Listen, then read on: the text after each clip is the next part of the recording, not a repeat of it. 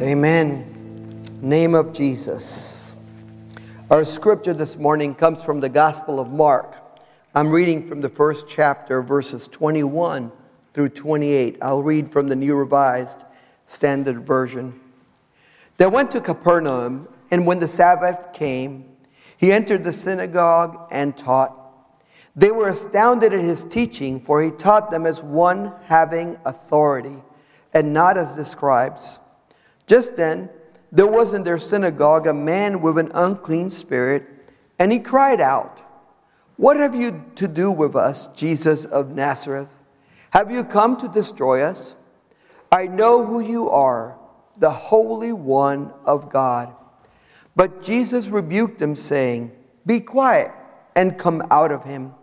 And the unclean spirit, convulsing him and crying with a loud voice, came out of him. They were all amazed, and they kept on asking one another, What is this? A new teaching with authority. He commands even the unclean spirits, and they obey him. At once, his fame began to spread throughout the surrounding region of Galilee.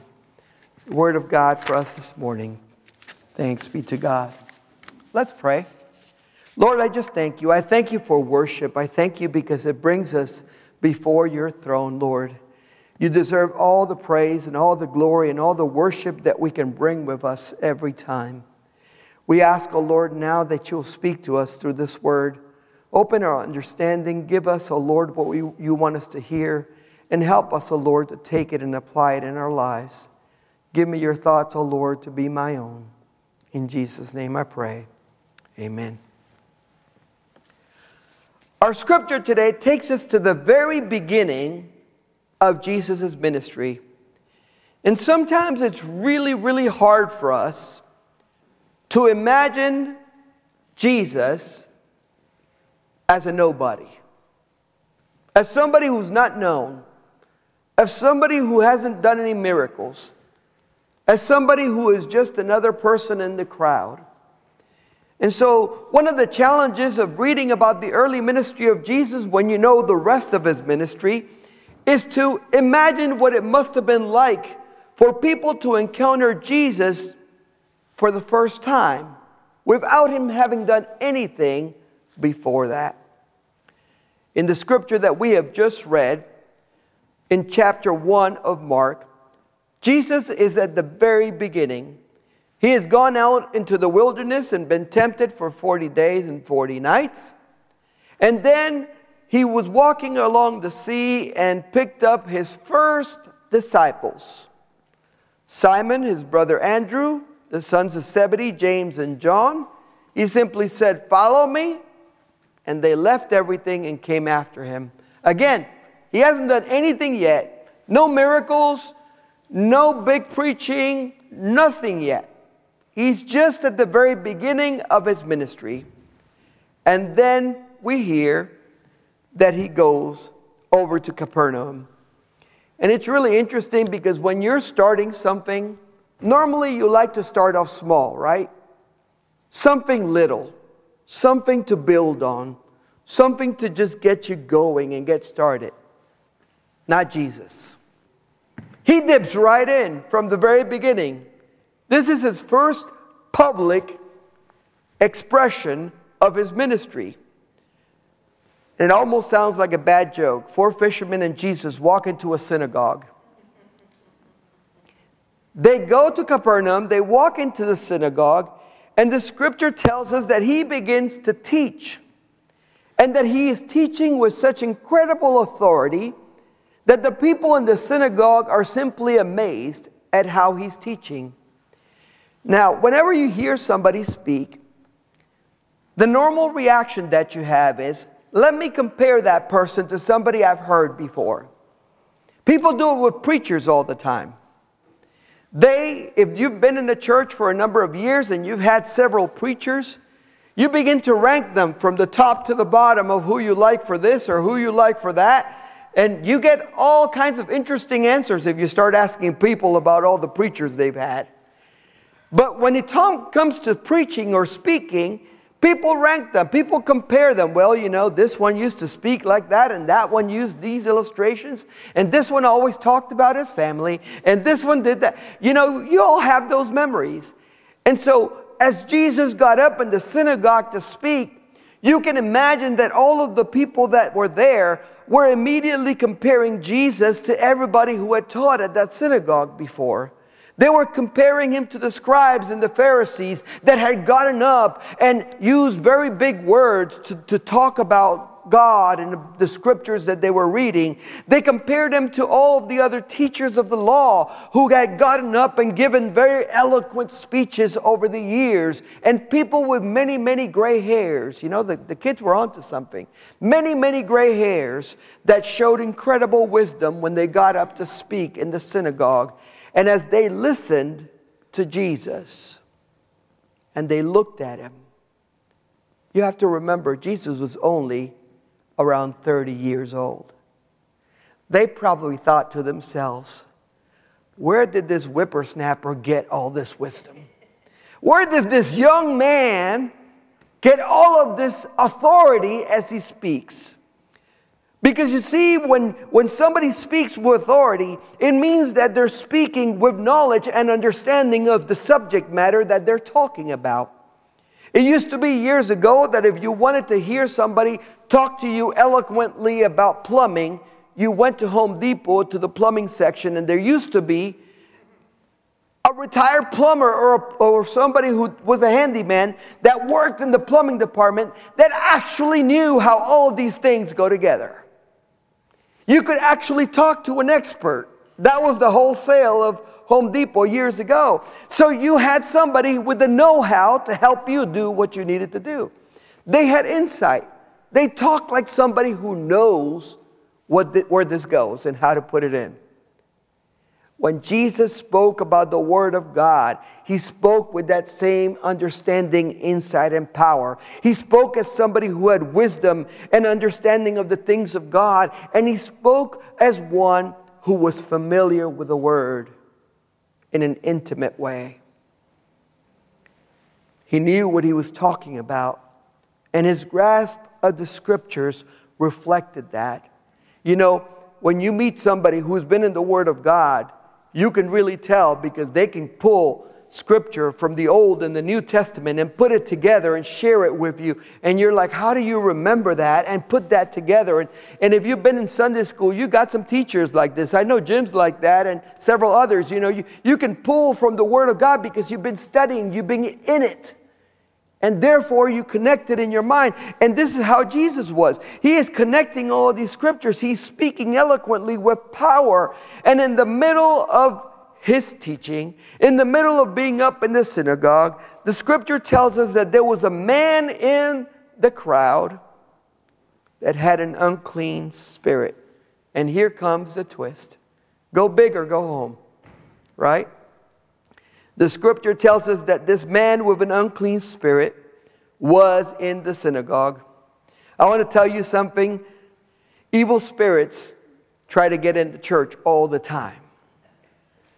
They try to distract us from worship. They try to distract us from the message. They try to distract us from properly worshiping God with our full senses. They try to distract us from what we need to be about when we're here in the presence of God. You know, it's that you sometimes you think it's you. It's that evil spirit trying to tell you to worry about what you're going to go grocery shopping for later. It's that unclean spirit trying to tell you, you know, you really need to go and get a drink later or something. It's that evil spirit that tries to keep your mind on something else that is not God. It tries to distract you and create all kinds of havoc. And this man was in the synagogue. And in the middle of Jesus' teaching, he cries out, What have you to do with us, Jesus of Nazareth? Have you come to destroy us? I know who you are, the Holy One of God.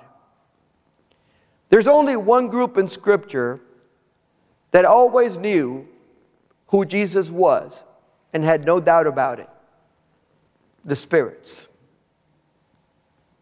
In all scripture, the people are wondering is he a teacher?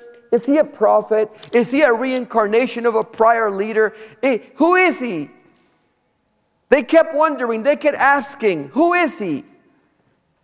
Evil spirits immediately knew, You're the Holy One of God. You are the one. And the other thing that the spirits never questioned was the authority that Jesus had. Notice that these, this, this unclean spirit tells Jesus, Have you come to destroy us? It's not, Are you going to try to destroy us? Are you going to take a shot at getting us out of here?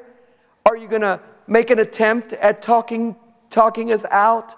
No, no, no. It's have you come to destroy us.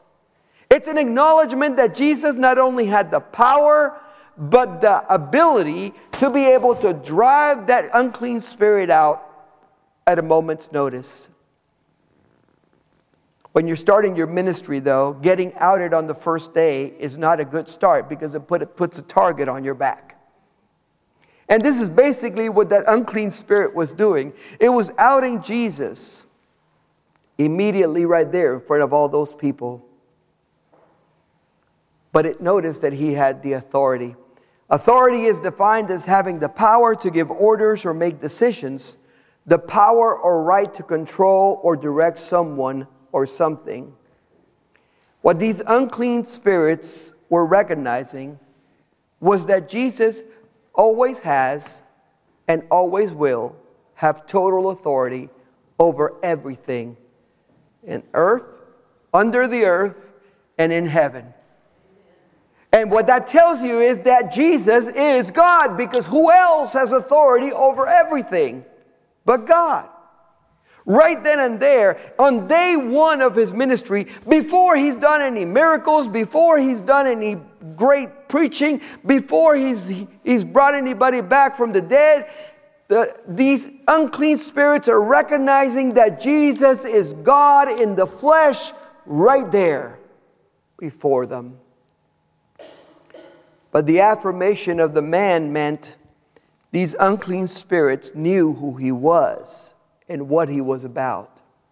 He was here to end them, he was here to eliminate them, to get them out. He was here to put an end to whatever torment they were putting on this man. So, the question today from that is do we know who the Holy One of God is and how much authority he really has? How much power, how much dominion he really has? That there's nothing outside of his purview, that there's nothing that is impossible for him, that there is nothing that he can't do the evil spirits recognize it. Jesus is all powerful and all knowing because he is God. The scripture tells us Jesus rebuked the unclean spirit, commanding him to be quiet and come out of the man and leave. Now, I want to tell you something. Anybody can command an evil spirit. But if you don't have the authority of Jesus, it's not going to listen to you because you by yourself don't have the authority. You by yourself don't have the power to command, but Jesus does. Jesus has given us that authority. He gave us that authority when he ascended to heaven. He met with his disciples and he said, All authority is given to me in heaven and on earth and below the earth, and I give it to you to do greater things than I have done. At the end of his ministry, when he said these words, he had already done a lot. I mean, he had healed the sick, he had brought back the dead, he had cured lepers, he had walked on water, he had stilled the storm. He, you know, you, you got the whole rap sheet of everything he had done. And he tells his disciples, I give you authority to do greater things that I have done. So the authority has been given to us. And when Jesus exercised that authority, the unclean spirit, convulsing the man and crying with a loud voice, came out of him and left him. I want to tell you that Jesus' authority is unquestionable. There's nothing that shakes it, there's nothing that can limit it. except our unbelief. We have to trust that the authority of Jesus is in us. The second thing is that Jesus is holy. He had no sin. He was the Son of God in the flesh, but he did not sin. And this gave him the authority to do all kinds of things to promote the kingdom of God. And he has given that authority to you. He's given you that power. He's given you that strength. He's given you the faith to believe that He can do it, even when you don't see it happening. The people that witnessed the exchange between the man with the unclean spirit and Jesus were simply amazed. They hadn't seen this in the synagogue. This was not the usual Sabbath day. This is not what they were used to seeing when they came to gather together.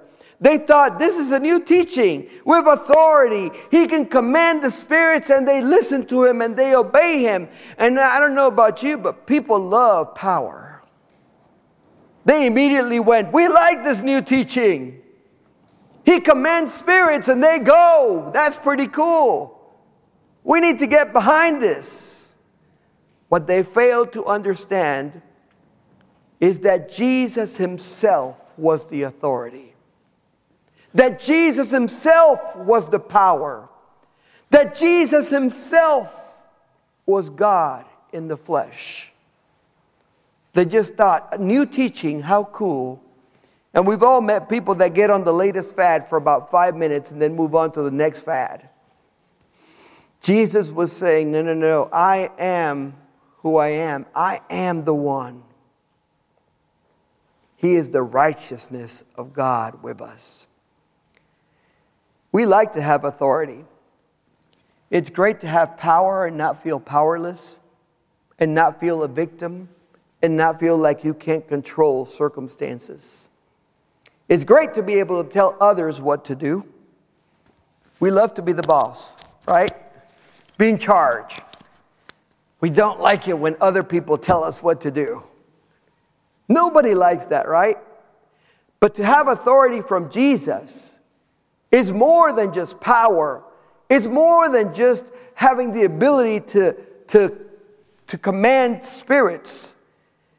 To know the authority of Jesus is to know the author of life himself, the one through whom everything was made, and the one who still sustains everything through his power. It's to have power directly from the source. You know, if this was electricity, this is like grabbing onto the 220. I mean, this is the real stuff directly from the source. And to be connected to God directly, it can only be done with the authority of Jesus.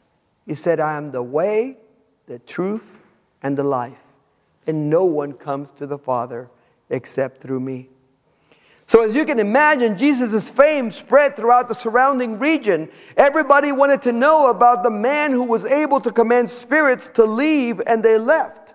People wanted to know him, to know how he did it. And this is what began Jesus' fame if you really think about it, this is the, the catalyst that began his ministry because before he had even gone to do any of the miracles, people were already talking about this one event in the synagogue. It was done in public, it was done where everybody could see, and people could not explain it away. Later in scripture, we found, find some people trying to say that he must be in league with the demons because he had control over them because they were trying to find a way to explain away the power and the authority of Jesus. Well, Jesus taught people that his authority was not just for his use, but that his authority was to be used by those who follow him. If you follow scripture, you know that later he picked his disciples and he told them, I'm going to send you out to do, to do my work. I'm going to group you two by two. Go. Don't take any money. Don't take any purse. Don't take any extra sandals. Just go. And wherever you go, just stay with whoever is there and share with them my ministry.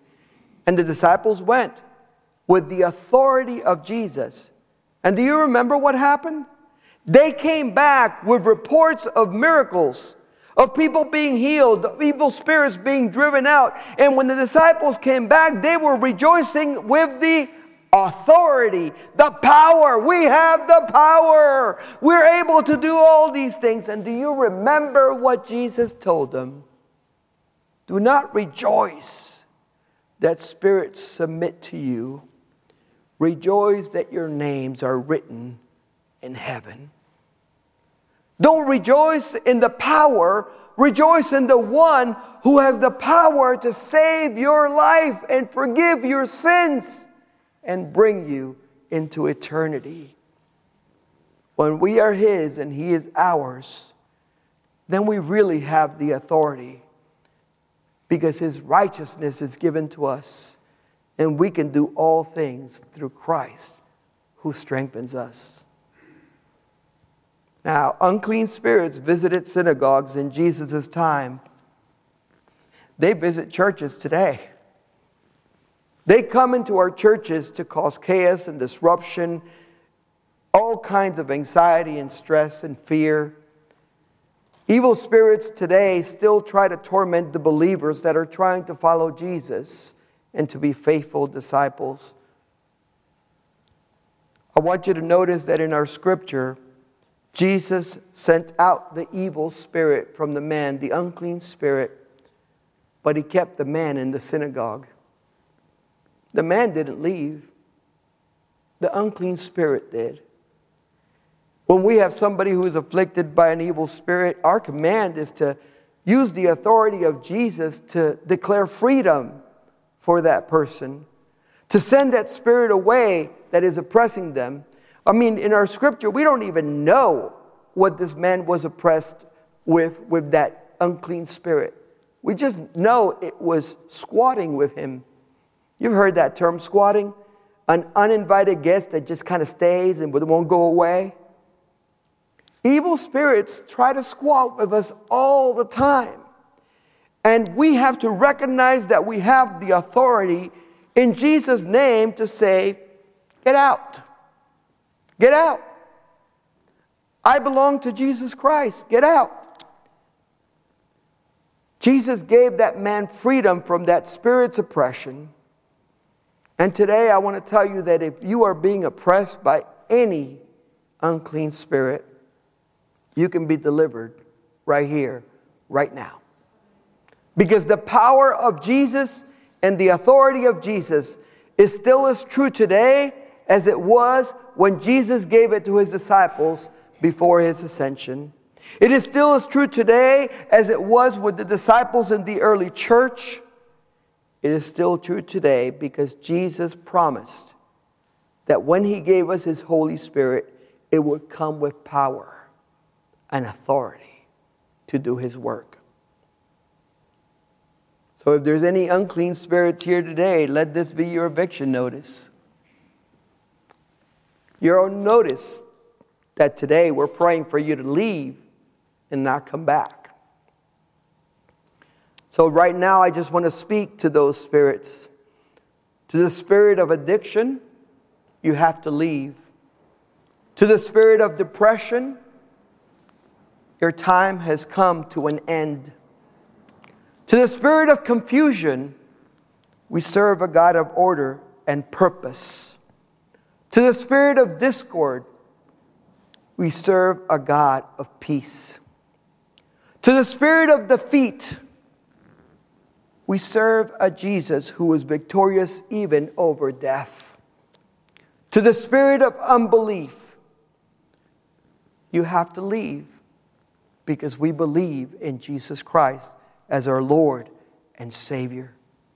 To the spirit of rejection, we have been accepted and welcomed into the holy place before God by the righteousness of His Son, Jesus Christ.